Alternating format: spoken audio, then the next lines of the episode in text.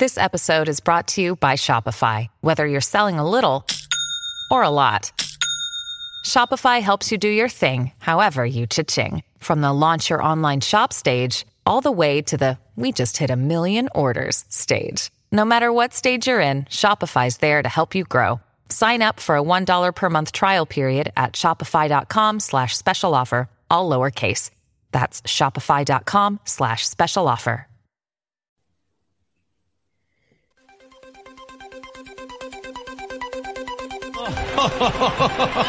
Who would be a fan, eh? On goes ball. People might yet win it here for Wolves. Flash in the shot.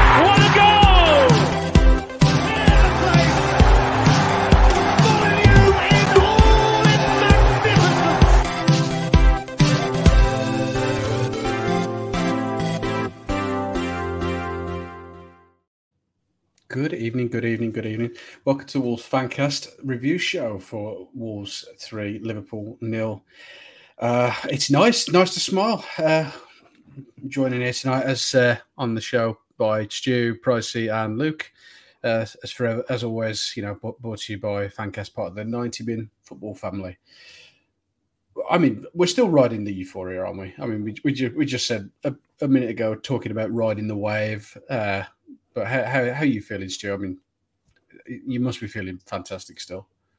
First time beating them in our lifetime. Not just beating them, humiliated them, smashing them to pieces. Um, it's you drink yourself to sleep many times watching Wolves, uh, drinking yourself into happiness and it not ending, and then having to take your, your son to swimming lesson and sit in a very, very humid situation for half an hour trying to sweat it all out. It doesn't even matter. It's absolutely fine because it's days like these. Like we had them years like when we beat Man United under the first time we got promoted in two thousand and three, four, and that was oh, it's finally we've finally done something. And then obviously it all went tits up.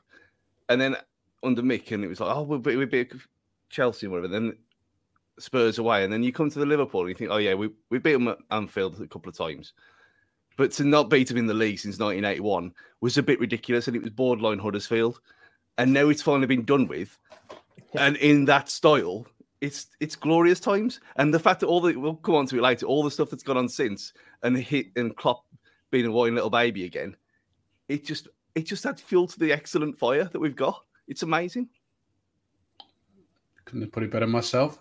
I mean, Luke, uh, I know you, you watched it from home, but it was it was enjoyable. How did you, how did you find the atmosphere? Because it felt like we were, you know, everyone was more pumped up and there was more feeling and, and belief that we could get something out of that game.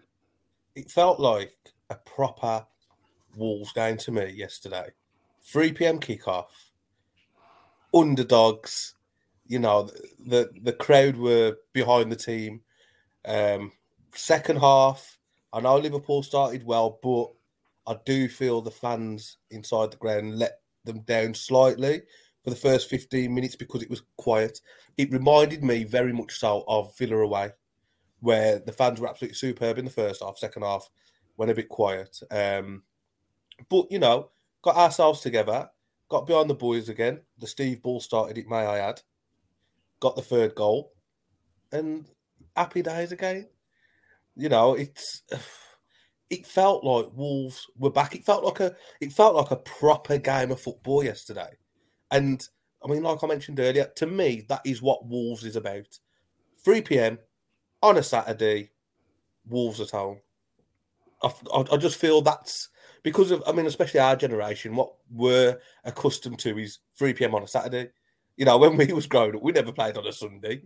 Play on a Tuesday, maybe, but we never played Sundays or bloody Friday evenings or, or whatever because we were shit. So we always played at three o'clock on a Saturday. So it just felt proper. It felt Wolves yesterday. And how about you, Pricey? How, how are you doing today after the uh, euphoric uh, achievements of yesterday? I am. I am still euphoric. I'm still on on a high. I'm been blowing up balloons all night for my daughter's birthday tomorrow, so I'm I'm feeling high as a kite at the minute. Um, but yeah, um, I can only echo what the guys have said. To be honest, I mean, right from the get go. So we've talked. There's been a lot of talk, hasn't there, online for the past week or so about about atmosphere and you know what com- what comes first. That in chicken, this chicken or egg scenario, do the fans chant for the team, or should the team play well for the fans to start chanting? Well, you know, yesterday we got we got a bit of evidence of both. Really, we had you know the, the, the change up a bit pre-game the the, the music. We they took all the, all the grime stuff away and replaced it with Led Zepp, and uh, no goal music.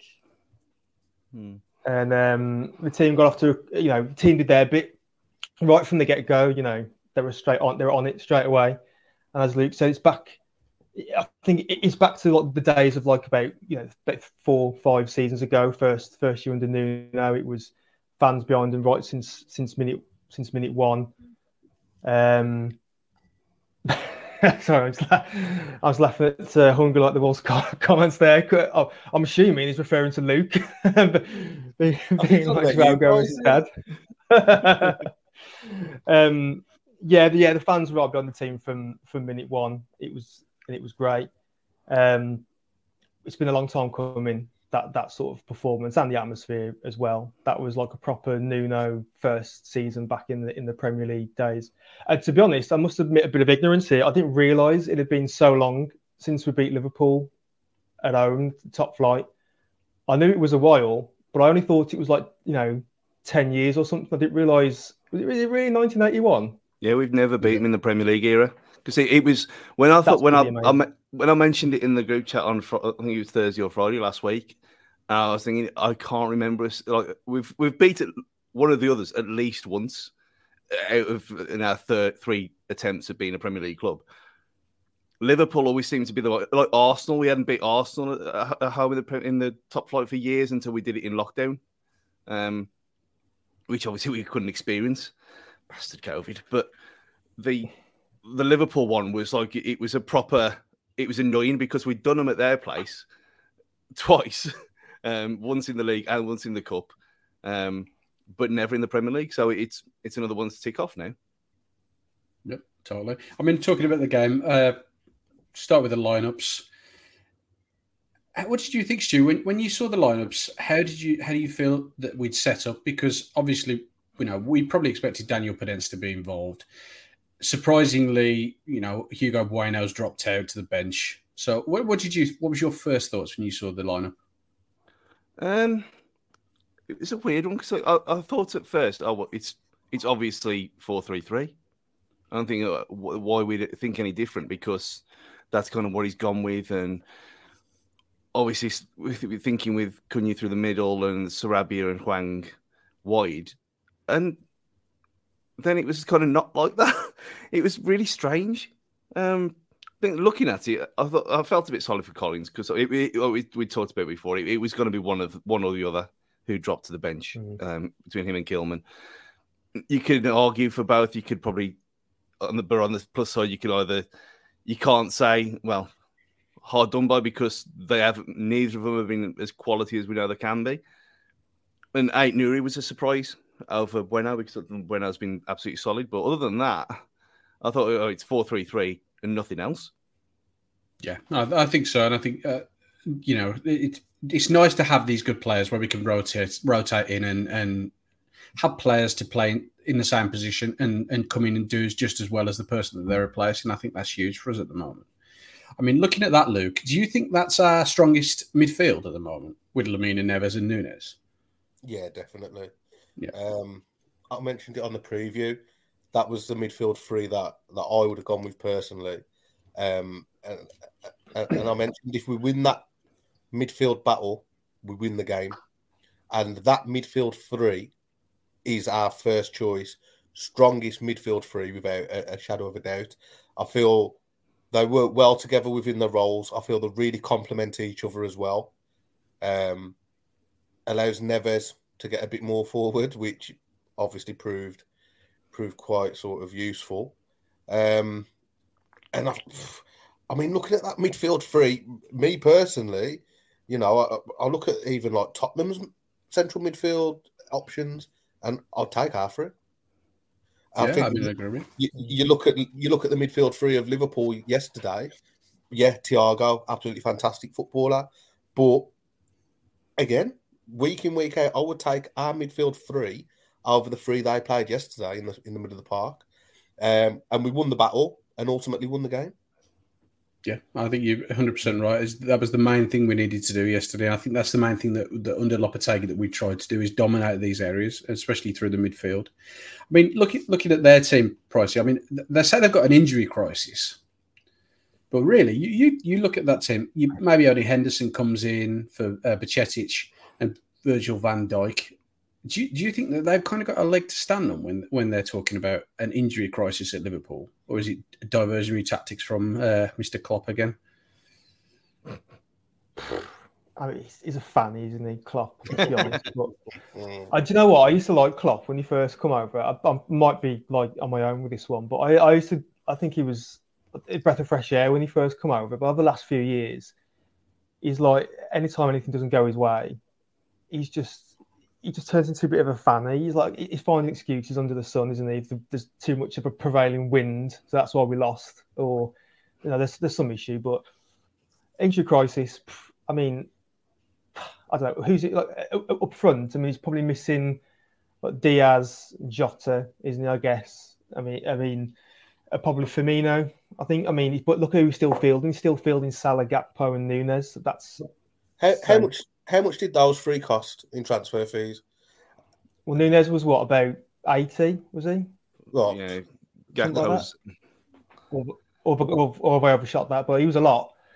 Gakpo was about what Steve's about thirty something. Salah was something similar.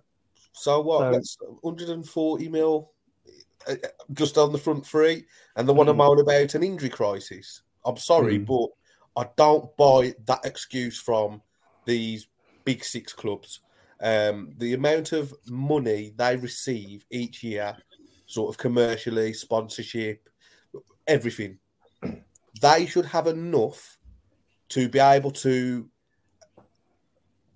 acquire 25 players to form a squad to use over a 38 game Premier League season. Now, I understand every team sort of, you know, you, you do need an element of luck in regards to suspensions and, and injuries, but when your front three costs 140 million, give or take, don't come crying about an injury crisis. You know, Robertson, Champions League winner, Alexander Arnold, Champions League winner, Alisson, Brazilian international, Gomez was in and around the England squad before he, he got his knee injuries. Matip, he, he's international. Um, Thiago, you know what I mean, from PSG, Keita Champions League experience. Yes, they've got one young lad in the middle of the park, um, but it's it's a piss poor excuse. You know, I mean, the, the, these big teams, the, they should have enough about them to be able to get a squad of 25 players to be able to compete hmm. and beat every single week clubs like Wolves, Crystal Palace. We've, we've, we've got a squad now after a, our summer summer winter supermarket sweep. You know, we've got a, a squad now. You look at our, our, squad there. We've got options. We've got options now, and yeah, Lopetegui likes to use them. Subs are happening now at like 55, 59 minutes, certainly before the hour. And like we've got like any options there. We've got like three options straight away for up front with Jimenez, Podence, and Traore, and then we can change it uh, in midfield as well by getting by bringing Moutinho on, which obviously we did to to our benefit yesterday. But.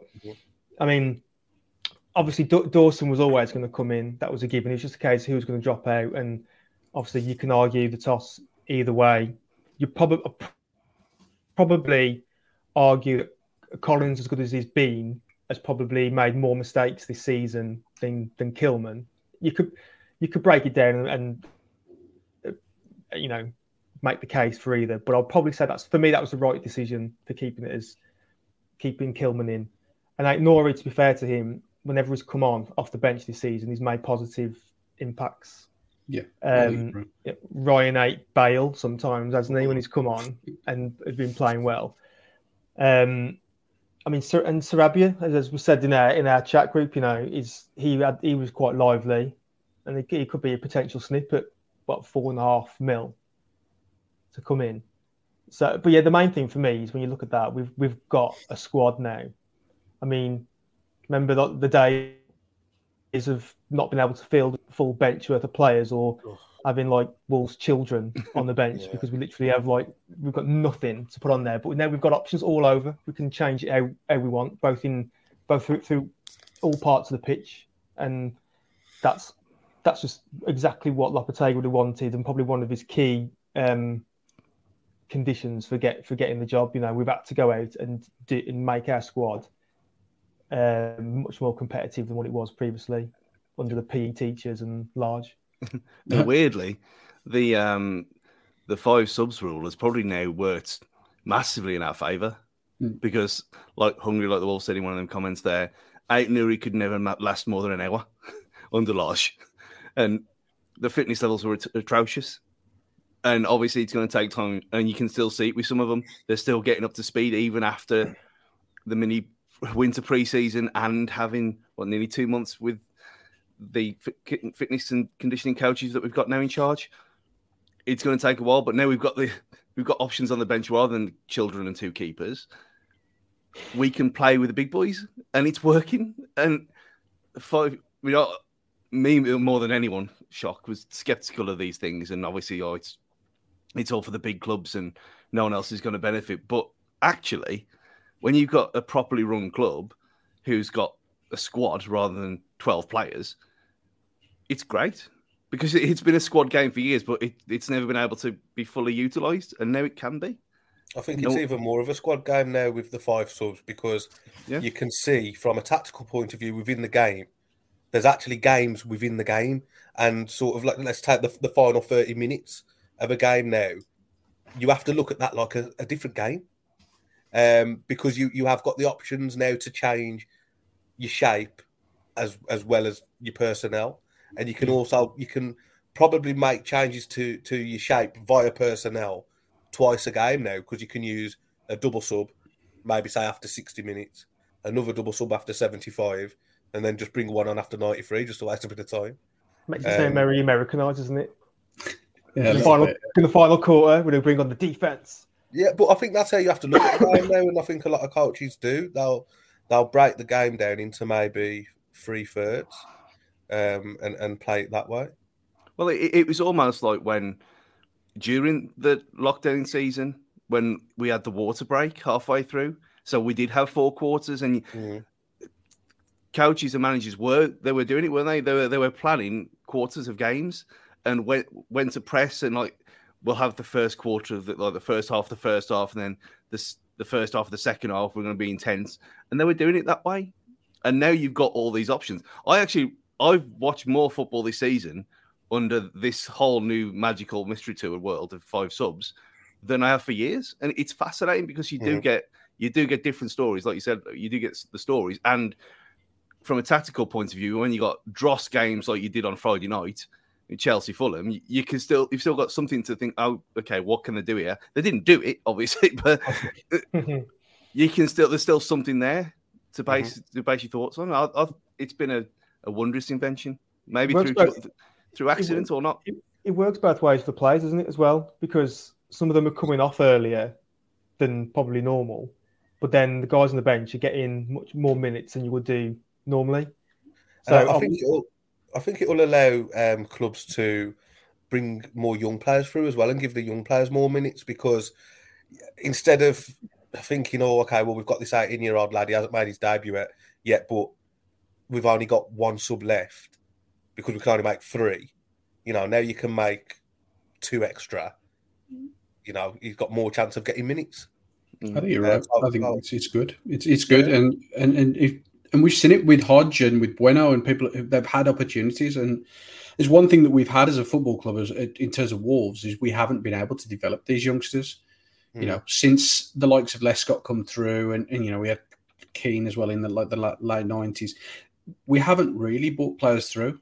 You know, we, we've had players, Mark Davies, um, one probably one of them who should have developed more at the football club but we've never really had like this sort of like uh, belt of, of players coming through, and hopefully now we can we can start to develop it as a football club.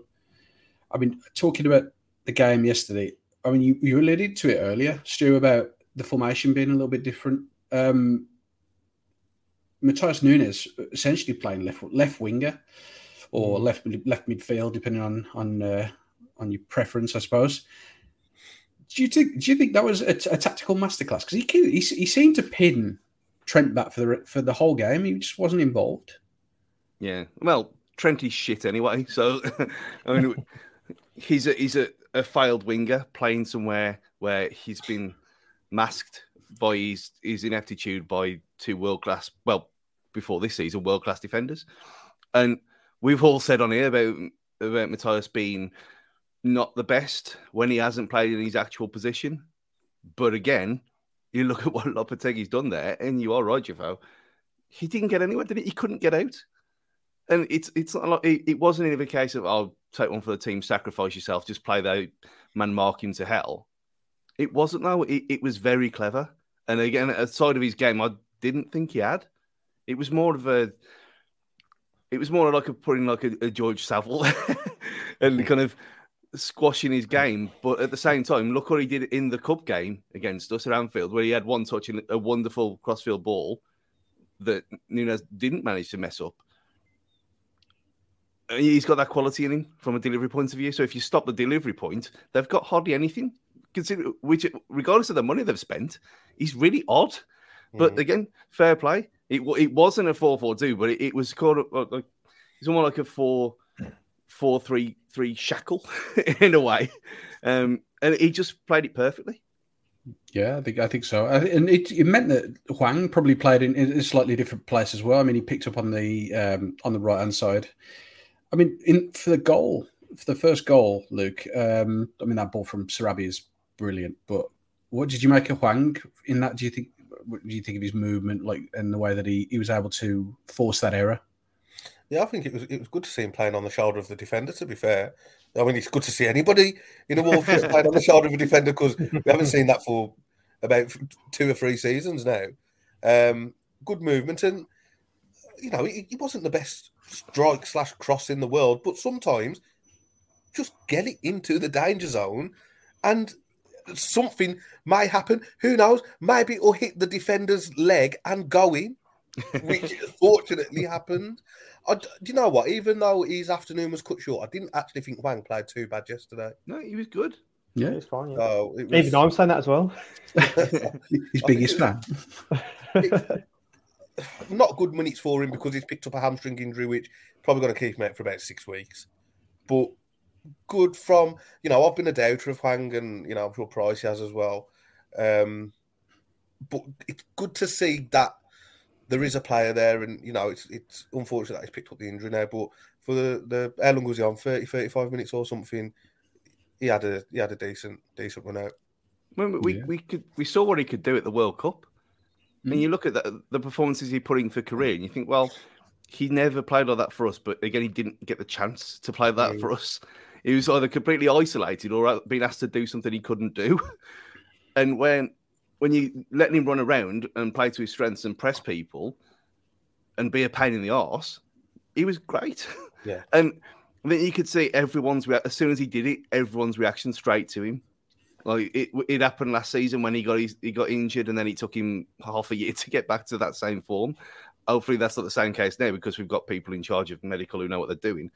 But he's, I think his work rate. uh, If you take away the, the, the Newcastle thing, I don't think people would have been on, on his case as much. I think yeah, that was a, a thing of shared shared frustration, and he was the bulk of it because it was his fuck up that lost us the Yeah. points. Um, Okay. Because up until then, I thought he'd be, he, he was kind of getting there. He, he was he was proving people wrong. He was at least he, he never shirks, does he?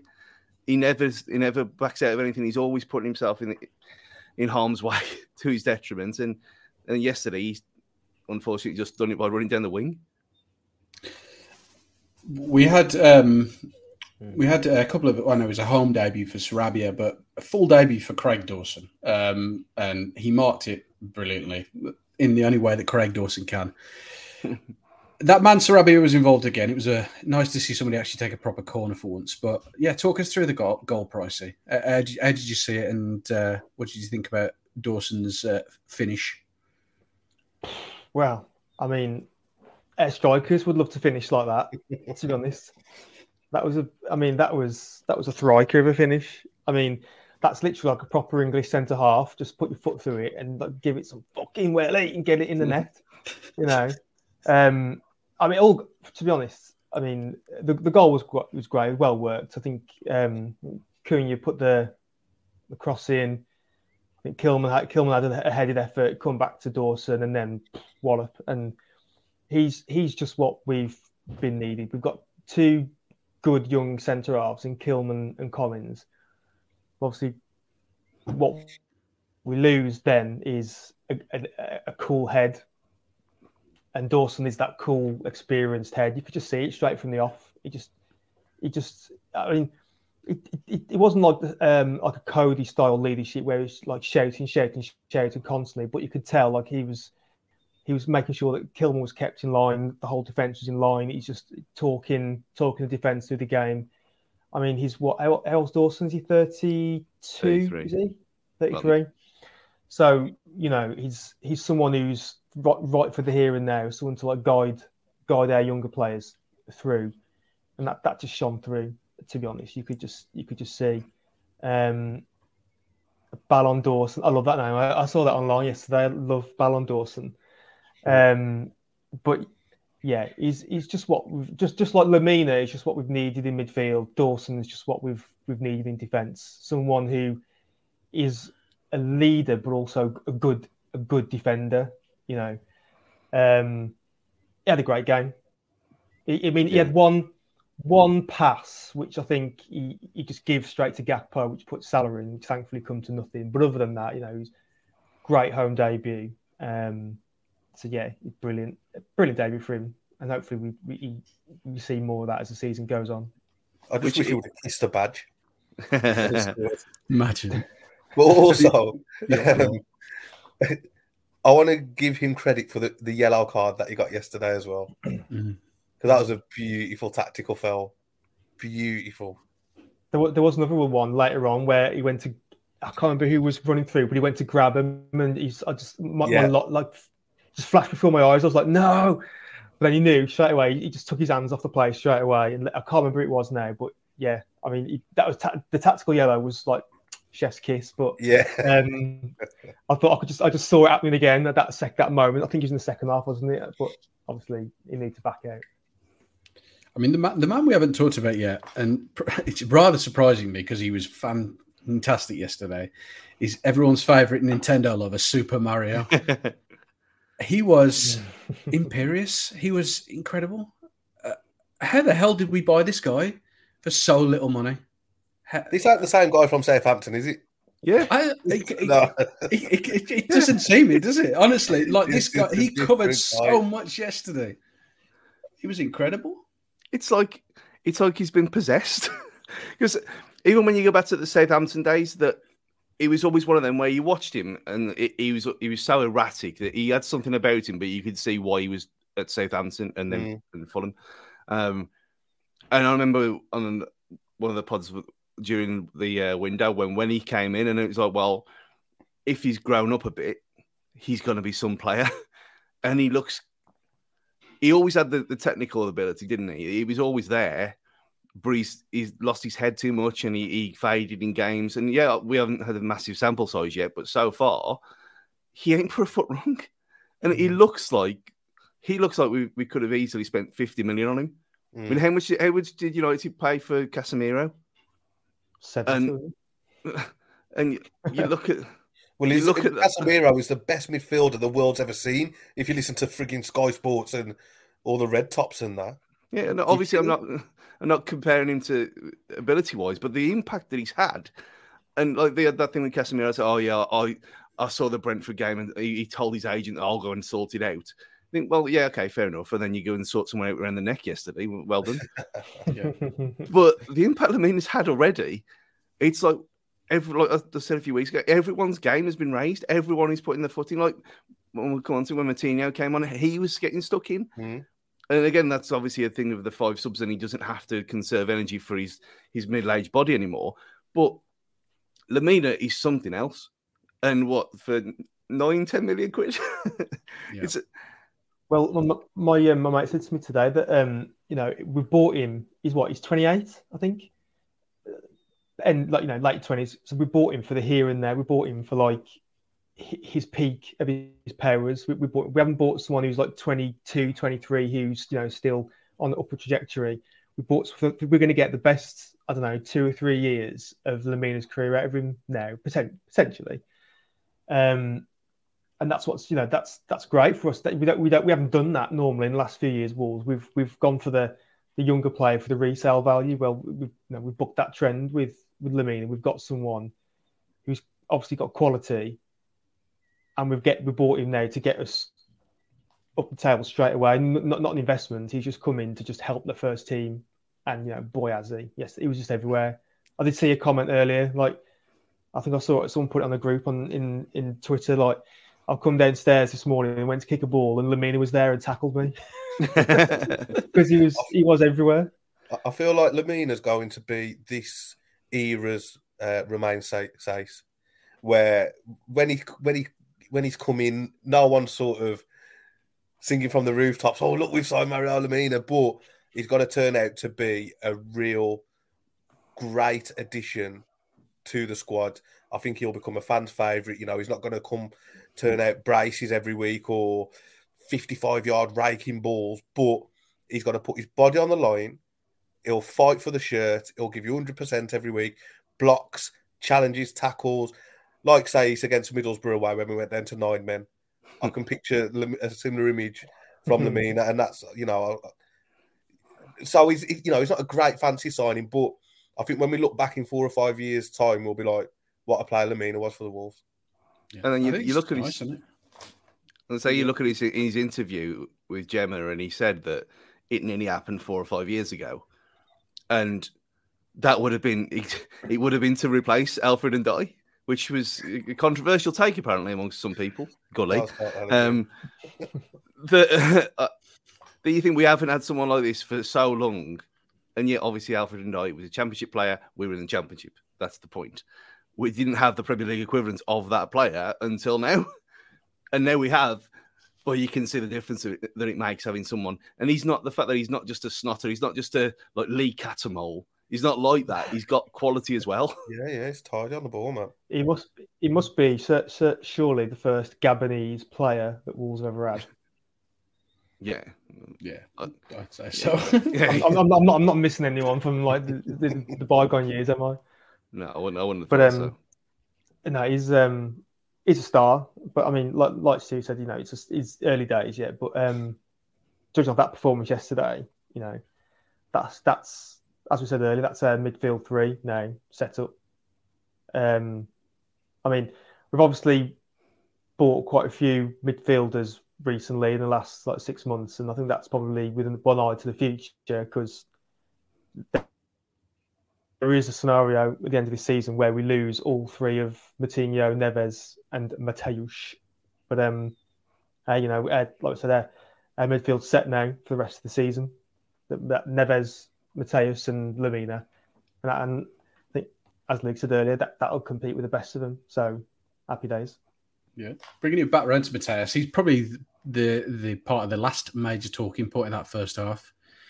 So raking ball coming over the top, Matheus runs at Matip, rips the ball off him. How the hell does he not score? This isn't the first time either. Nah, this is like away as well, wasn't it? Yeah, dinner away. I mean, I suppose you know if he's going to add goals to his game, then he would have been worth ninety million, and not what we paid for him.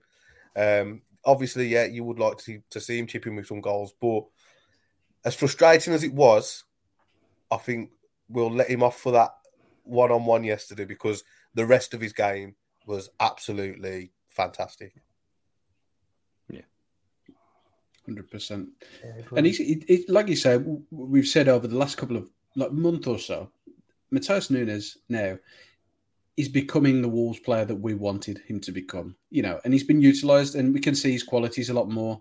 There's less pressure on him to do what Dendoncker was doing in the last year or so of his time at Wolves and have all this running and try and cover ground. We don't need to do. it. We don't need to chase games. We and we, we need to be effective in the way we play football. Um, I mean, in, in general, I mean, talking about the the game, Stu, do you, do you feel like now how the players are they feel depressed because of what we bought in? We've obviously got Joe Gomes who wasn't involved on the in the squad yesterday. Um, but you've got the likes of Joe Hodge as well, Moutinho. Do you feel like there's a pressure now for him to perform as, as a as a bunch of players?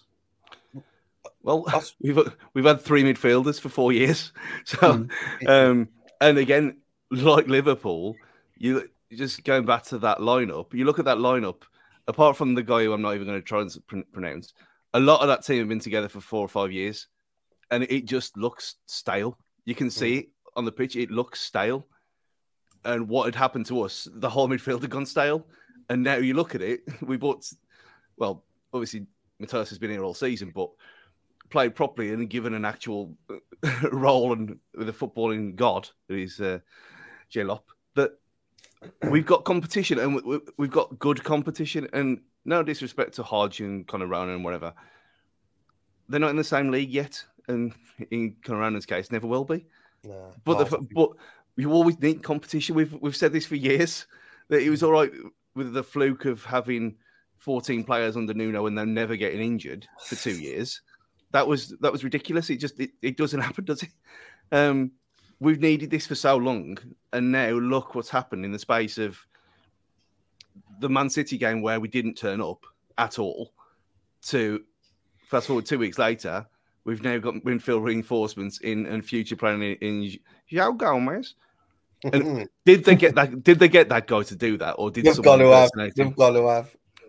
Because it, it was too close. It was too close to be to be a fake. But the fact that we've got, like we said before, about copying the Brighton model, or just being a sensible football club, having forward planning in Joe Gomes, yeah. and having even and Boubacar, we haven't even talked about today. Um, the, then both of them being there next season in mind, and Hodge being there for next season in mind as well. It all makes sense. We've got competition in midfield, we've got competition in defence, potentially at keeper as well, which I thought José Sá was superb yesterday. No fuck ups at all, which yeah. is all we want. Mm, yeah, yeah. Um, at fullback as well, and you look at the difference at well when Dexter came in for one game at right back. Semedo has been superb ever since, and it, it's no surprise, is it? If you if you ain't got to perform and you know you're still going to get picked, you're not going to perform. Yeah. It's tale as old as time, and yeah. it's it's just wonderful to see. Yeah, I mean, um, moving on to sort of the, the, second half of the game, Liverpool came back into it. Um, I mean, it was expected. Klopp must have gone in and, and had the sort of conversation at half time saying, okay, he wanted more and wanted more. Under Lopetegui, I mean, we're, we're starting to see a little bit more resilience and a bit more about us as a, as a defensive unit. Were you quite impressed with, with how we we set ourselves up and how we how we dealt with that sort of pressure? Majorly, I felt like we if if this game was sort of nine months ago, we would have crumbled. Mm. It, do you know what? Right, when you watch Wolves now, if you watch yesterday's game, we look like a, a team that are coached, that have structure, that have a playing style, that have a fucking clue.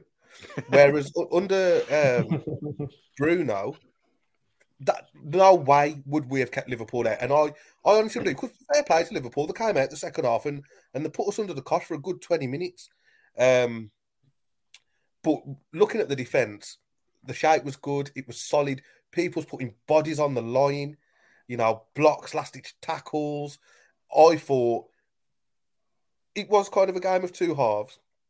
I think the first half we we really showed what we've got going forward. But the second half allowed us to show what we're about defensively as well. And if you want to come and score goals against this team now, you're going to have to either be really, really technically brilliant or tactically, you're going to have to cut us open. And that's not going to be easy to do, he says. Mm. no, I think you're right because I think it's more a case of we had the first half of the first half and they had the first half of the second half. As in the second half of the the, the second quarter of both halves, if you want to go that way again, um, kind of delved into much of a muchness, especially in the mm. first half. But I think it, it was definitely a point to come out come at the blocks like we did, like we said earlier with the atmosphere thing as well.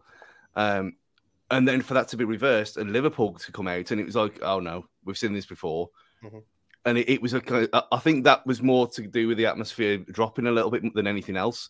That we've been so awful for nearly a year uh, in this kind of situation where we know what's coming. Let's not sing and dance. Yeah, we might be 2 0 up or whatever, but it's Liverpool. They can still come back at us and we can still throw it away.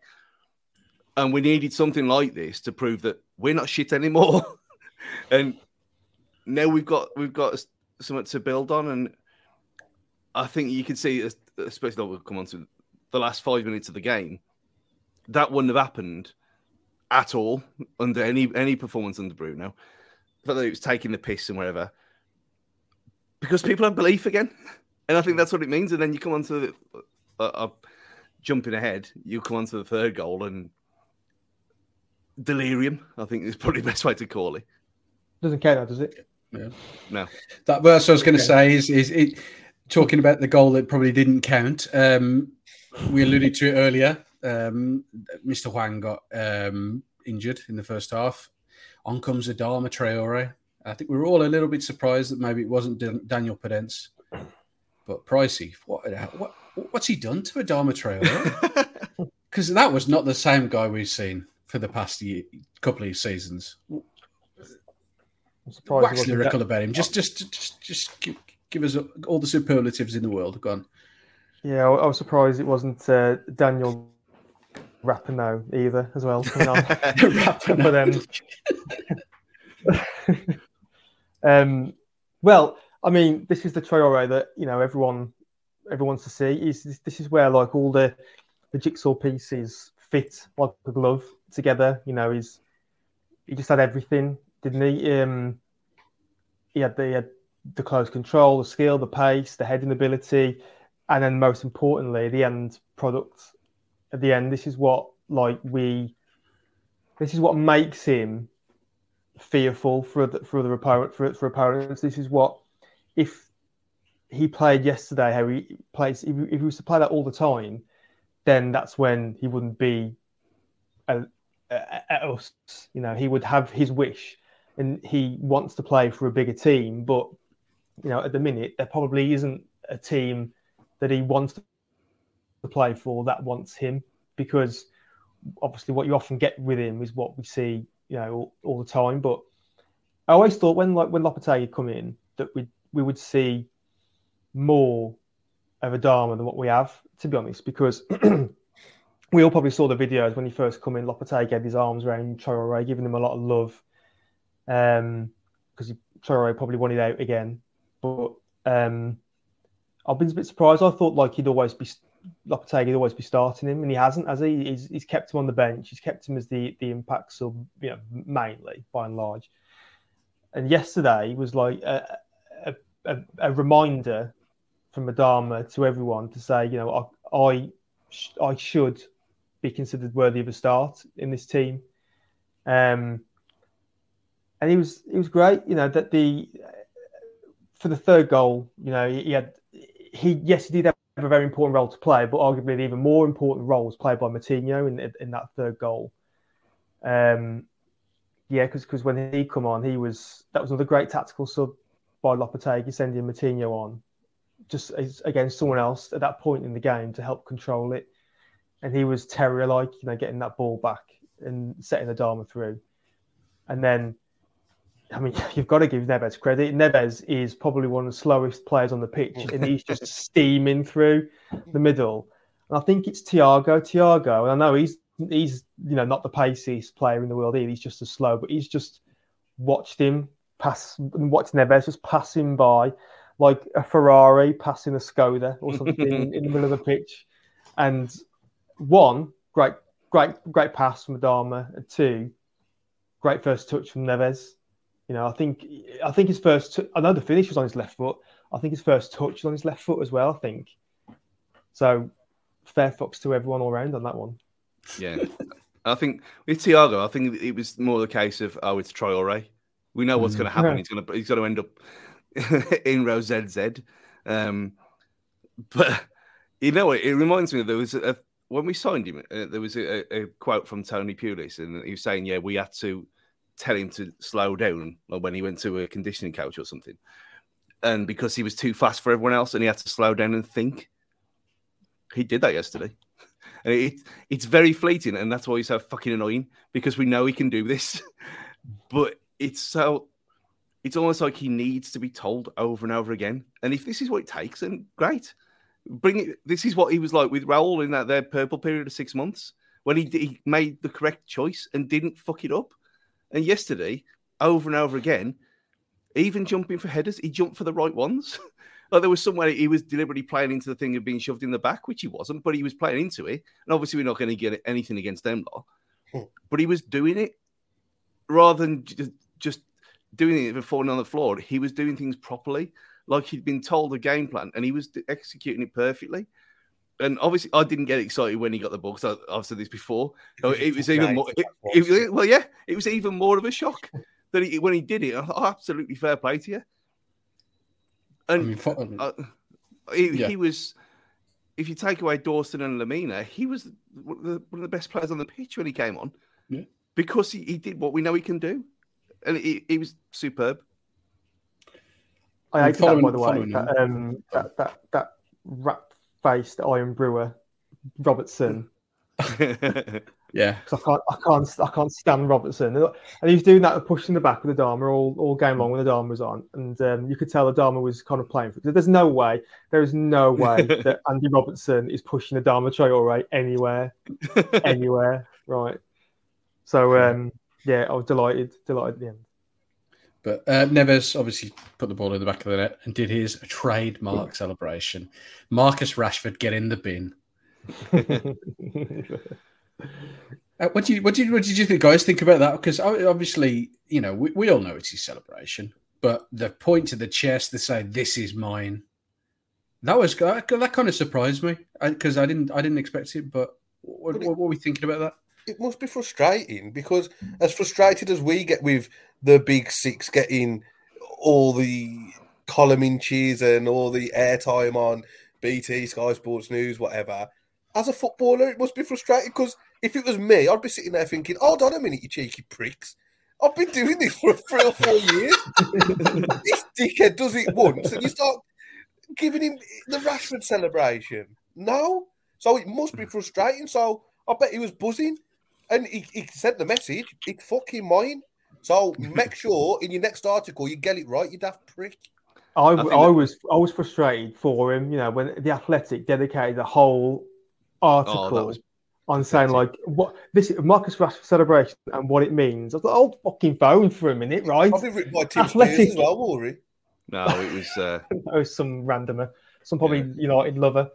I was like, hold on, hold the phone a minute. You know, paid, paid, paid um, article on the Athletic, and you don't even know some other guy, high profile players, who Exactly. do it for the last five fucking years. Idiots, man. the, the best thing about all that was the fact that there was United fans. As soon as all this started, there was United fans saying that's not Rashford's. like it's.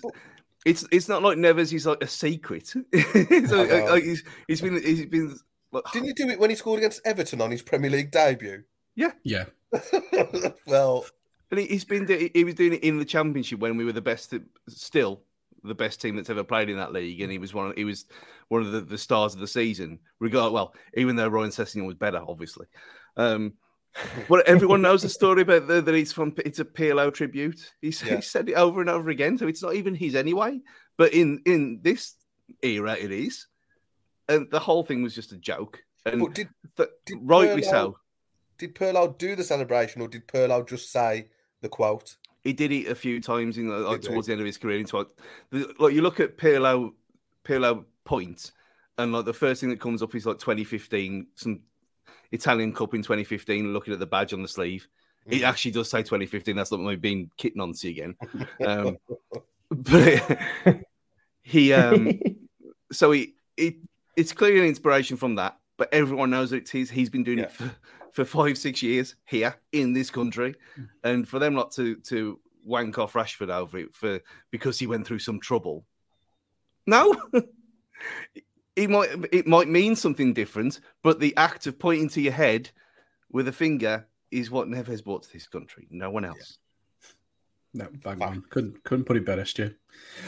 I mean, there's there's one negative point, there's, and, and I, I, hate to focus on negatives after such a brilliant performance, but the one negative is Raul Jimenez doesn't put that chance away to make it four 0 How the hell can he get that so wrong? Once again, Adama Traore, we've waxed lyrical about him. He plays really well in this game, and and and you know it's a fantastic ball to roll. But how does he mess this chance up so badly? I don't even want to talk about it, to be fair, because I'm fed up of speaking about Raul. People start to think it's an agenda I've got against him. But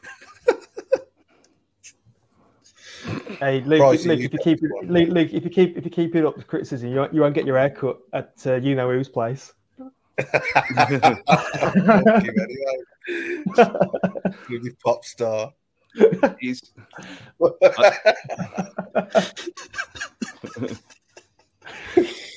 but yeah, like I remember, like there was there was an effort he had before, or before that. He literally, you know, I know what he was trying to do. He was trying like an outside of the right foot spectacular for about twenty ish yards, and he just banjoed it. Like he didn't. There was no bend on it at all. He hit it in a straight line. It just went flying off into like S two or SL two in the South Bank. But um, yeah, I mean, I know Matheus was calling for the ball when Adam was running clean through. Matheus wanted it, and he didn't. He slotted in Jimenez, and you're thinking, here we go, just just a good finish here. That's all we want. Like, I don't know, slide under the keeper, bait, whatever. In the end, as he tried, and this, as he tried, as the ball's coming to him from the right, as he tried to chip it over the keeper, or yeah.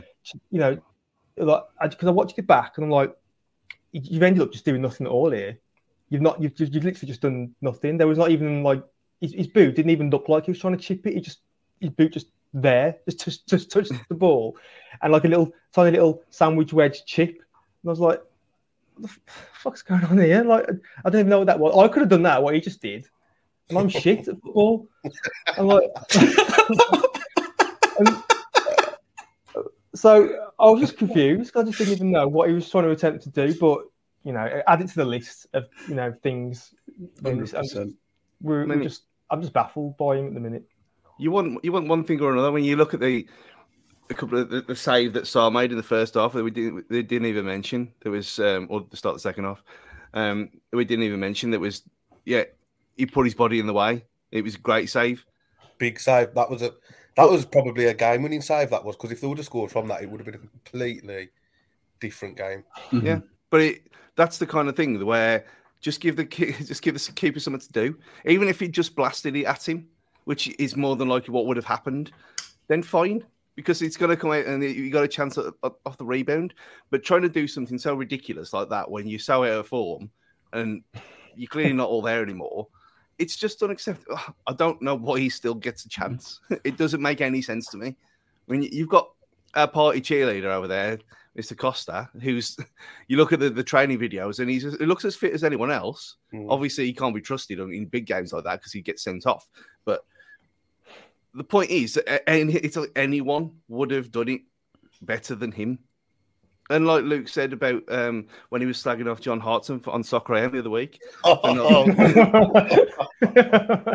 um, but John Hartson had brain injuries, same as Raul. And I've said it before, it's not his fault, but he's not the same person. He's not the same player. So we can't expect him to do it. So I don't see why he's keep getting these chances when over and over again he's letting us down.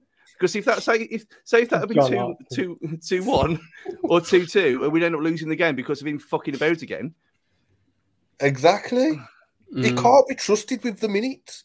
I'm sorry, but he cannot be trusted with the minutes. It's as simple as that now. I'm not even going to say he played bad yesterday because when he came on, I thought come on then, Raul, do something. Like this is your opportunity to try and just hold the ball up, maybe win a couple of fouls on the halfway line, relieve some pressure. But when you're coming on and you're doing finishes like that, you can't be trusted with the minutes. It's not like he's on the back of eight or nine goals this season to to, to be trying finishes like that. Like, and it, it's, it's, not even I'm, things like things like this as well, which are annoying.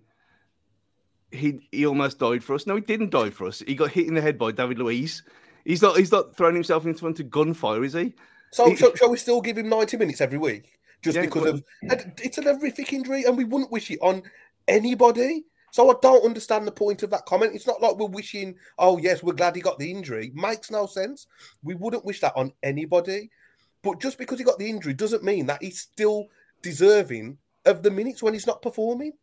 Yeah, and it's not a, it's not no a, sense. it's not a lack of re- everyone respects what he did here, Of course. but it's it's almost like saying, oh well, yeah, Mike Stowell got his jaw broken by Eric Young in 1996. We should be playing him in goal now.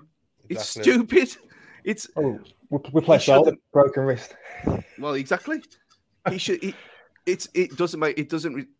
It's it's no logic to the argument. He's not. He's a professional footballer. It's not Make a Wish Foundation, like I've said before.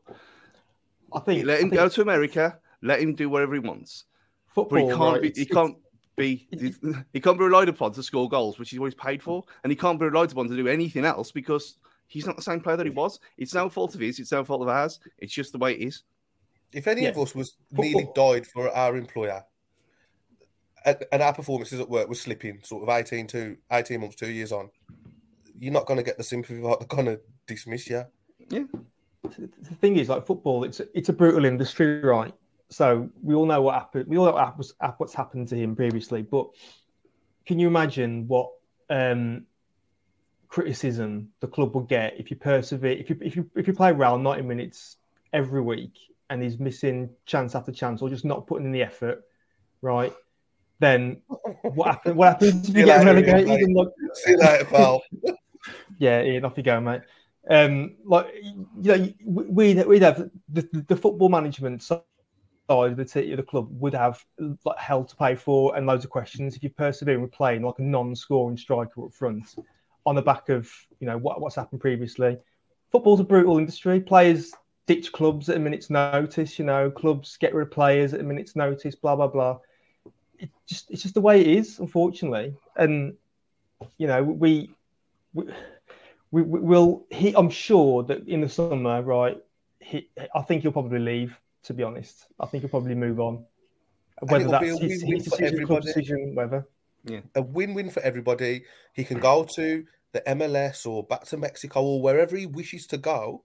You know, he can he can retire in a certainly nicer climate than Wolverhampton. He can spend more time with his young family, which, as a man of his age in his early thirties with such a young family, that's an absolutely fantastic thing to do. Fantastic opportunity. He'll get more minutes of football at a club at a lower level of league. He'll hopefully start scoring goals again. So everybody wins. But I think me personally, and I'm sorry if this offends Ian if he's still listening, but Probably not. just because he he got injured, yes, it was horrific. Everybody understands that, but it doesn't mean that if he's not performing, he he shouldn't be given the minutes because his performances perf- performances are not justifying the minutes that he's getting at the moment. And No. as far as I'm concerned, it's as simple as that. Yeah, well, Wolves have got their own supported him. Wolves have supported him. Now, I must make that point. Just, just, I know we've laughed about what, what people are saying in the comments, but Wolves have supported him. They put him through the surgery. They made sure that he had the support. You know, um, Danielle had the support as well, his wife and his family, and they've helped him through. And there's a lot more that's gone on behind the scenes, especially Mhm. to help him through with his mental health as well, and the things that have changed for him. So we make no light joke about that. And I, I, I, I get, I get upset when I read things like that from Ian to say that we're, we're joking about it. We're not. We want the best for Wolverhampton Wanderers Football Club.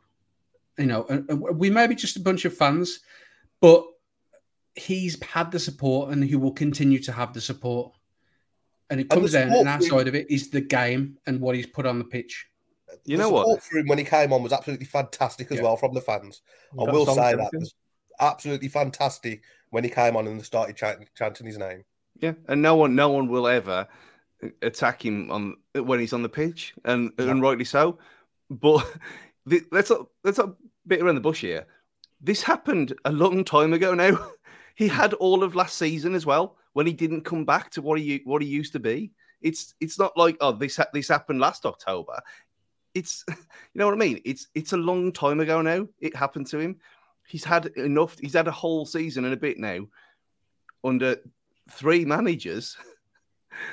Effectively, yeah, he, he didn't play under Nuno, but whatever. But he was still there.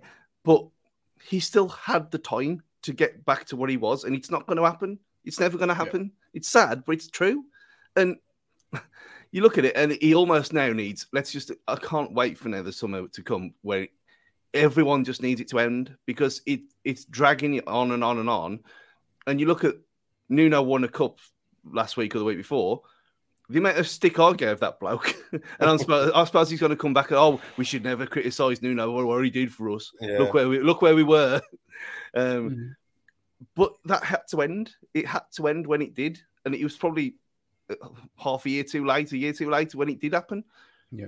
But I'm happy for the guy. He, he he had a bad time at Spurs. It didn't work for him there. He went away. He's gone to the Middle East, whatever. Everyone kind of smirk and laugh, but he's won a trophy, and he Yeah. looks happy and he looks he looks healthy again, and good for him. I've got my Nuno Christmas card from a couple of years ago. I'm never chucking it out. Time's a hero in these kind of things. I lo- for what he did for us. I love him. I love him forever. And every when if he ever comes back to Molineux, he's going to get heroes welcome, and rightly so. Same as Mick McCarthy does every time he comes back. Raul Jimenez needs to go away at the end of this season, sever ties, and come back in a few years with a proper heroes welcome, and he'll deserve it. Yeah, well said. Well, perfectly said, Stu. And I, I think it's best we move swiftly on from this subject because I think we'll get stuck into it a little bit more. There's one major talking point that we want to talk about from the game yesterday, and that is the last five minutes. Mm-hmm. When was the last time that we heard oh, Olays down at Molineux? I mean, I, I, I want to hear from all of you on this one, to be honest, because it was a great feeling to actually hear that and hear the fans enjoying that, enjoying the performance as much as they did. it, was when I was just saying about the Nuno days, it was like that Man United, the Man United Cup game, where I actually like welled up with emotion that it, it was almost too much. Like when in the last five minutes of that, where we were so dominant, we were clear we were going to Wembley in the semis, regardless of what happened. We didn't know at the time. It was it was one of them moments where it was so much, and it wasn't so much the Olays, it was the stand the impromptu stand innovation from all four a uh, half stands out of nowhere. I've never seen that ever before for the for something like that where other than someone being substituted and who de- deserves a standing ovation for the whole stadium to get on their feet and, and applaud a period of play like that. And I think it was obviously the whole game altogether as well. It was mag- it was magical, and I hope that I presume they will do that. Wolves will put the, the video out properly with proper sound because there's a few fan ones going around, and it doesn't it doesn't show how loud it was Mm. and the impact that it had, and to them be full time board on that as well. It was it was an incredible moment, and we haven't had that for years. I felt it was a perfect way to to end the game. Thought it was really fitting, a really fitting way to end the game. And after putting in a performance such as that, I feel like the the players deserved to end the game that way. And I mean, you all know how I feel about the big six. To see them have the piss taken out of them is absolutely fantastic by by little old wolves. You know what I mean? Um, it's you just can't beat it, can you? Little old wolves, three o'clock on a Saturday. The big boys are in town, and we are all laying you back on back on the M6 up north. Do you know what? Um, it was great because that, that Liverpool just looked broken, just like just like just just like what they've done to the seats in the safe bank, broke. Uh, not safe bank, the Steve Bull broken. Um, they just looked just shattered, like the spine was broken. The Liverpool, and, and they just they couldn't even be asked to like even do like a token jog of a close down. We just like Yeah. Kilman and Dawson were just like had about six passes between themselves, backwards and forwards. Brilliant. And that, the main thing about the, that ovation was the spontaneity of it. It was just like with what like what a result. First time in you know, like say like 40 years we beat him at home in the league or whatever. Um the manner in which we beat him, just everything, just it's just just like a culmination of like just a great 90 minutes and an appreciation as well, I think, for like what Lopetegui's done with the team in his short time with us. It was just like a culmination of all those all those things together. Great moment. Put it on the end of season DVD. But I If you do think, like you said, a culmination just to sort of emphasise we're fucking back. The Wolves are back. It, it feels like we're back as well. It, it feels like early Nuno nowadays, but with with a bit of added extra spice and season because we've got better players now, and with respect to Nuno, if I'm allowed to say this without eh, being slated in the comments, I feel like Lopetegui's a better manager as well. well. He's the best manager we've ever had in our, our entire history. From we said this when he was appointed. From, Are you allowed to say anything because that's negative to Nuno, Stu? Oh fuck it, man! Say what we want, boy.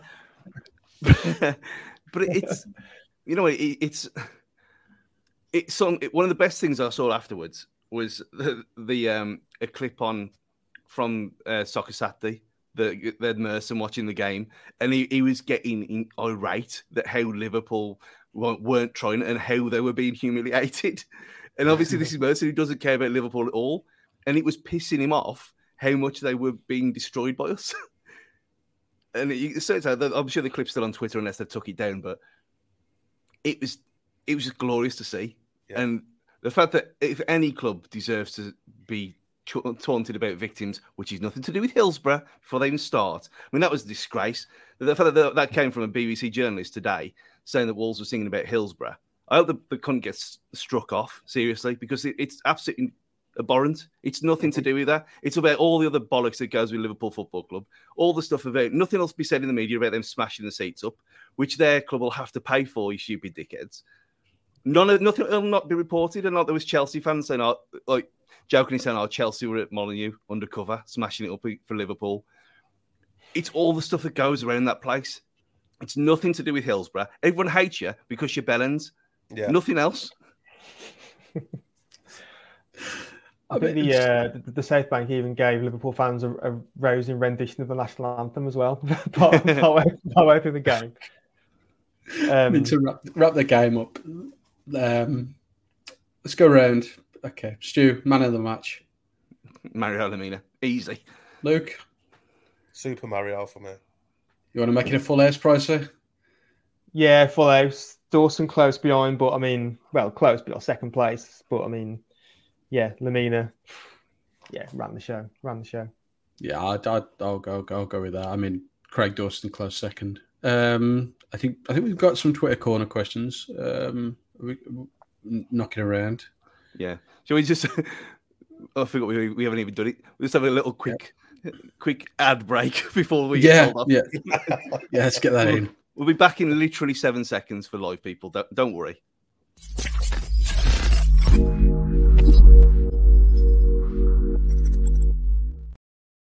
When you're drinking a frozen beverage from McDonald's, your brain may not like how refreshingly cold it is, but the rest of your body, oh yes, it's gonna relish every moment of it because there are drinks. Then there are drinks from McDonald's. Get all the chill you need for just $1.69. From any size frozen drink, like a frozen Fanta Blue Raspberry, to a new ice cold lemonade. Prices and participation may vary, cannot be combined with any other offer. Ba-da-ba-ba-ba.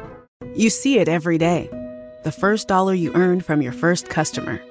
Now it hangs on your wall at headquarters. A reminder of where you started and the promise of what's still to come. In part because you rely on Sandy Spring Bank to help you make the right choices on real estate and equipment loans, treasury management, and commercial services. We believe real banking is a conversation. Let's talk about your business. Visit sandyspringbank.com slash business. Credit products offered by Sandy Spring Bank. The United States Border Patrol has exciting and rewarding career opportunities with the nation's largest law enforcement organization. Border Patrol agents enjoy great pay, outstanding federal benefits, and up to $20,000 in recruitment incentives. If you are looking for a way to serve something greater than yourself, consider the U.S. Border Patrol. Learn more online at cbp.gov slash careers slash USBP. That's cbp.gov slash careers slash USBP. Perfect. Welcome back. I mean, we've done that a little bit late in the show, but we'll go, we'll, we'll get round to it. Um, so, Twitter corner, we, we we love we love questions from you know uh, all of our fans and and all of the Wolves fans around the world. Um, if you do want to interact in the future, follow us on Wolves tw- on Twitter at Wolves Fancast. Um, so, f- first question that I want to want to get in there, Stu. What happened to embarrass yourself by trying to kick a football through a hole in front of 30,000 people. What, where did the game go? Where, where, because I know they've been trying to do it and no, no one's won it yet. Is it because the prize money's getting too high or? it needs to be in the middle of the pitch as well. It can't be at the side. You need full embarrassment factor. You need someone falling over because that's that's part of the funny that you always you're always going to get people who, who sit near the front just because of the logistics of it all, and none of them are going to be athletic, are they? um, but it, it's not made enough of, is it? Because it's oh, it's just part of the thing. Rather than a bit of build up to it, make them a bit bit tense, put a bit of pressure on them. Then do it just before the teams come back out. That'll be better because everyone's either going for a, everyone's either going for a, a, a lubrication break or to uh, to empty the tank after uh, before kickoff. By the time you get back in your seat, you miss it all anyway. So if you did it like two or three minutes, tell them price just before just before the, the teams come back out, do it then. It can't be that hard to take a bit of a post into the corner whether they live. Really, can it? I mean, that'd be my idea. And it, it, you got more people, more eyes on it, more pressure, more chance of humiliation. Yeah, it's it's been a good laugh. Uh, I mean, we got we got in one from um, the ever so lovely and all, always level-minded, level-headed little Dan on Twitter as well. Um, João Moutinho, that was his, and he kind of went under the radar a little bit. It was his 200th, 200th appearance for Wolves yesterday. So we'll go around the, uh, all year. What's your favourite Moutinho moment or Moo moment, as Dan so lovingly put? Mm, uh, we're going to Luke yeah. first, or I'll price you first. Then got price. Oh, it's only because it's popped into my head. Yeah. Just the um, in his, I think in, in their first season back, that his goal at Old Trafford is uh, Thriker with his left foot. Um, I know he's, I know he has scored another one at Old Trafford since that meant we got we got more points that time round. But um, yeah, that one I think where we drew one one and he smacked it with left foot top corner. Delightful. How about you, Luke? What, you, what what's your favourite Joao moment? My favourite Moo moment is his winner at Old Trafford it was just a fantastic day for me, and you know to top it off with a win at Old Trafford, great goal as well. So that's my favourite one. And you, Stu, what's what's your favourite one? Seeing him sign these contracts more than anything else, um, on the on the wall of legends, um, there behind me, He's um, the fact that we he turned up and for so little money, and has put in has played for us more than any other club in his life um, like Paul Ince did in in the, the end of his career as well, where you look at the clubs he played for, and then he, he rocks up here, and you think, oh, he's going to be he'll be all right for a year or so. But he's put his heart and soul into the place, and and we were even talking about it earlier. Using him properly as he should have been used for the last eighteen months, coming off the bench or playing for half an hour, sixty minutes, and not thrashing him to pieces, uh, his, his, little old legs to suffer with. That's ideal. That's what we should have been doing for a while. And mm-hmm. you look at him; he ain't going to conserve energy. He can run around like a little terrier. Yeah. And look how great he was. Like we've already mentioned it. He was superb. And his little cameo yesterday, and there was that, and when obviously goal wise, it was Bournemouth for me because obviously we had dislike for Bournemouth. He's well known, um, but that free kick, uh, Bournemouth away, is just magnifique. Perfect. What about you, Jefoe? Me, uh, probably the Brentford game, the, the, the goal against Brentford. Yeah, but yeah, uh, he's like I say, um, and I think it's, uh, you guys have said uh, as well in the past. He's, he's probably one of the greatest players to ever wear a Wolves shirt. So if he he might have come here in the twilight of his career, but he'll still go down as probably one of the top five Wolves players of all time. Mm. Easily, yeah, yeah easy. Uh, ooh, let's have a quick look. So yeah, I mean, we touched on it earlier, uh, talking about music. Um, okay, it was grime. It was a big grime all season at the start of the game. We swapped to Led Zeppelin, a little bit of the Smiths. We got a question here. Does that does that come from Lopetegui to bring that in? I know it's his music taste, but uh, is that is that something that was the key to victory? And does that come from the big man himself? Oh, that's a good point. That is. I mean, would a say would a manager have that power? But of course they would if that's what if they want something, then then why not? But again, he's talked about the crowd and he's like he, his post match interview where he was talking about we need that in the bad times as well. I think obviously alluding to the start of the second half where it was like Luke said, it was dead, and maybe for reasons, but He could have been. We- uh, I've never seen a manager in one of his early videos be so like starstruck as he was when he was meeting Robert Plant um, in, the uh, in the Hayward suite. So it's got every chance of it. His fingerprints all over it, and everything he touches turns to gold at the minute. So bring it on, more input. Yeah, I mean, if if, if uh, it's weird question, but as a bit of a tangent for a second, if we could ever, if we could have one song, um, go around the around the room again. So one song you add to that playlist to really pump up the crowd, not the Liquidator, because I'm not going over that for the thousandth time. but what what would you pick, Pricey? What, what, what song are you going to get there to get the, the crowd going? Um, I'm just trying to think of songs with Wolf in the title, and I, my initial thought was um, Duran Duran. Duran, not, not Duran, Duran, Duran Duran was the second one I thought of. I did think there was there is a Metallica song called isn't there called Of Wolf and Man? You could have that Oh, one. Yeah. Uh, That's a bit of a that'll that'll rouse a few people. That'll that'll stir the old uns from the seats. That will, and then uh, when when they've when they've been a bit confused by that, then put Duran Duran on. We used to play Duran Duran years ago. Yeah. It's, um, Well, I mean, I mean, in the, in the, the mid '90s, gold standard was Tina Turner, wasn't it? yeah. So we, we, we talked No, about what, this I- on the. Uh, what I miss, you know, like the bugle or the tr- that when we used to come out, was it the bugle or something in the nineties? And we used to come out and it used to go doo, doo, doo. fanfare for the common man. That's called. Yes, it is, Thank yeah. I knew you'd know. You knew ages ago. You just wanted to would I? Yeah. Em- Emerson, Lake, and Palmer. Yeah. I like it when we come out to that. I do, but maybe that's just my age. No, and it's the, that was the thing. I know we mentioned this on a on a certain other podcast that we uh, feature on in the morning. If you want to listen to that, the cage fighting. No. Um, actually, actually, there's no um, beautiful information. Tomorrow is a music special, so you you can listen to it. Well, I can listen to it about films. Stu, I just don't want it. But yeah, we- we, we, anyway, we, we talking about that on um, the fact that we, it, it, a lot of it comes from you. Look, you got to look at the audience that you're playing to, and you, all the grime stuff doesn't work because we're not under 14. So the vast majority of people at Molineux, I think it's the average age is about 40. So all the stuff that we grew up with, like Tina Turner, uh, being played at Molineux, it's going to resonate with us more than anyone else.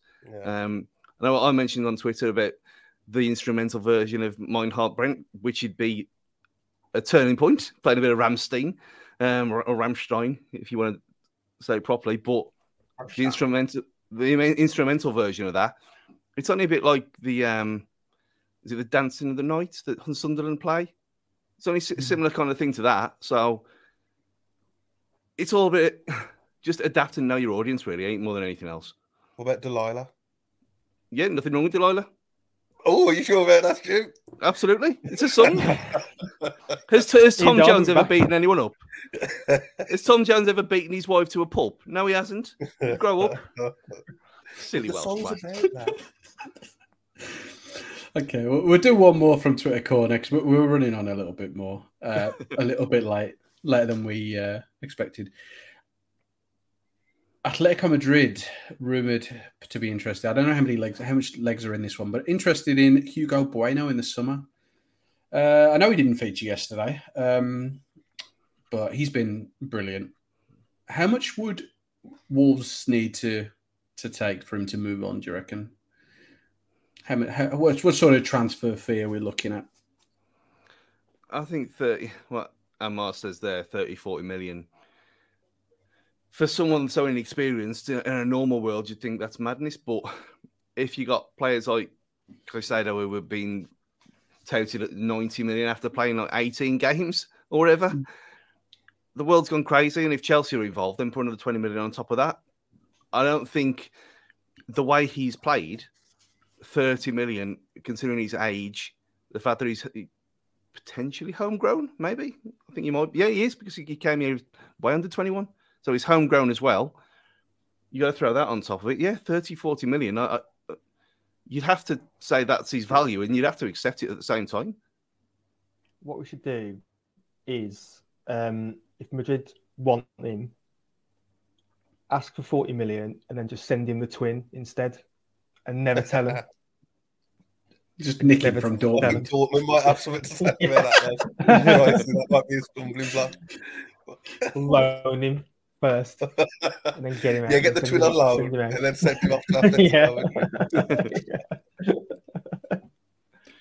yeah. I mean, like I mean, like she said, I mean, he's I've been a big fan of Bueno's in the, when I've saw him in the twenty ones, and um, I've been delighted he's like coming to the first team, and you know, he's hardly put a foot wrong, but he is he's still he's quite young, so you know, he's, the value should be high, but then also there's, he hasn't got he's only got about what ten to fifteen Premier League games under his belt, or, or, however many he's played, probably a bit more than that, but um, he's done he's done well.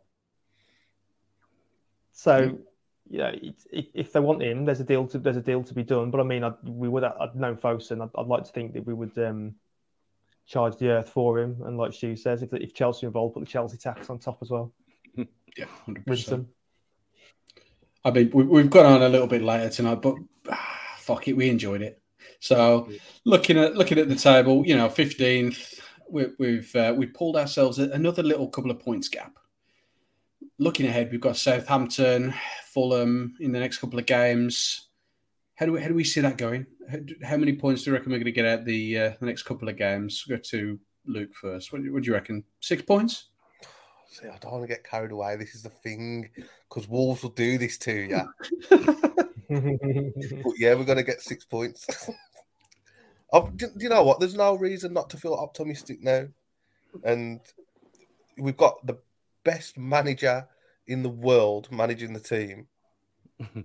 we've got some of the best players in the world. We are literally one of the best teams in the world. So six from six. Bournemouth and Southampton, is he? Yeah, Southampton, Southampton Fulham, and then Sorry, and Southampton, and Fulham. Bournemouth. Um, the games we've got to win if we're being well, maybe not so much. Uh, it's Fulham's away, isn't it? Yeah. Yeah, yeah, Friday, Friday night, I think. So you know, yeah, Southampton away. Bournemouth, then Fulham. Home. Oh, yeah. oh, so yeah, so I'll completely. I got to do what I'm talking about here. So, would you take a point at Southampton, or or have we just got to look at it now? No, let's let's get the six points. I think six from six. Dust the passports off. I love the positivity. Stu, come on, give us some positivity. Well, so, if you heard the uh, the the wise words of uh, the genius that is Nathan Jones today, depends who's making decisions for him at the weekend. He sounds like a footballing cook to me. Um, you've got to be smashing them here. I mean, the shit they're absolutely atrocious. They're Yeah. they're so bad. The I mean, anything other than a win there is not acceptable. I know where where we are in the league and whatever, but you have to beat Southampton. It doesn't matter where they where you if you're home or away, and then you you coming up against Bournemouth at home, who look the the guy with the I can't remember his name. The guy with the dreads who played yesterday, um, the first time he looks it, he ran. He went. He carried the ball well. Um, and a couple of runs. I ain't seen him before. Um, he looked decent for, for them.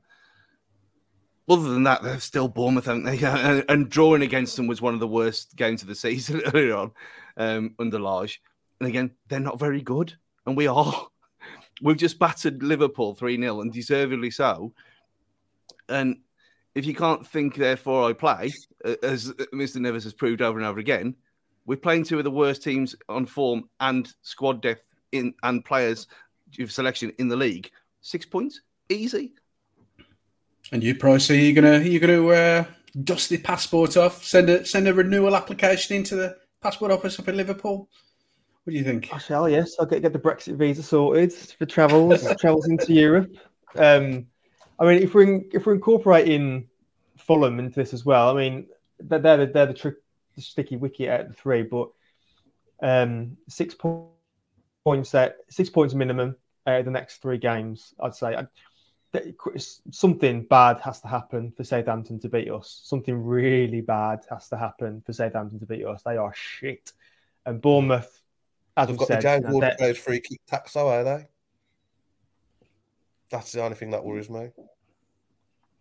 They have. I mean, it says a lot, isn't it? When your team's best hope is hoping someone smacks a free kick in from 25 yards at least a couple of times a game. But Nathan Jones has got very much the Dean Saunders about him for me. I, I, he's just he's just terrible and sounds terrible. They are terrible. I, it's going to be a coupon buster, isn't it? this now the way we're talking about it, but um, yeah, we definitely should be beating Southampton and Bournemouth, given what we've just seen, you know, and given you know the players now we've got at our disposal. Fulham will be a bit trickier, but we've got to look at it like this little mini league now down the bottom until we get ourselves proper out of it. How we're faring against the teams of like you say, Southamptons, your Bournemouths, Leeds, and West Ham's, and all the rest of it. I mean, like Forest are still quite a few points ahead of us, and we were joking at the start of the season that they were laughably shit. So they are well, they're four four points ahead of us. So hopefully, you know, given the results of Southampton and Bournemouth, I'd like to think we go back above them. They are slowly starting to get themselves sorted a bit now, Forest are, but just got to keep just keep doing what we do. Whatever we worked for us yesterday, just do what we do. We'll pull ourselves away slowly from the league, and then in about ten games time, when we start getting close to running, we can see what what might be on offer then. But let's let's just, let's just keep doing what we're doing. Yep, perfect. So that's a lovely way to wrap up the show. I mean, we're looking forward to it. We've we've had a great great game yesterday. Um, the future is bright. The future is Wolves. So, yeah, good night from uh, good night from myself. Uh, myself, sorry. Good night from Stu. Goodbye, Luke. See you later. Pricey. Adios. Adios, my amigo. So yeah, good, uh, good to, to talk to you guys again. Good, good for you guys. Thanks for all the comments. Um, you know, YouTube, Facebook, all those lovely places. Don't forget to smash that like button, subscribe on on YouTube. Uh, if you're listening on uh, Spotify or wherever you may get your podcast, appreciate you, love you all. Interact with us on Twitter, Instagram, wherever you might find us. All at Wolves Fancast. Uh, and until next time, goodbye.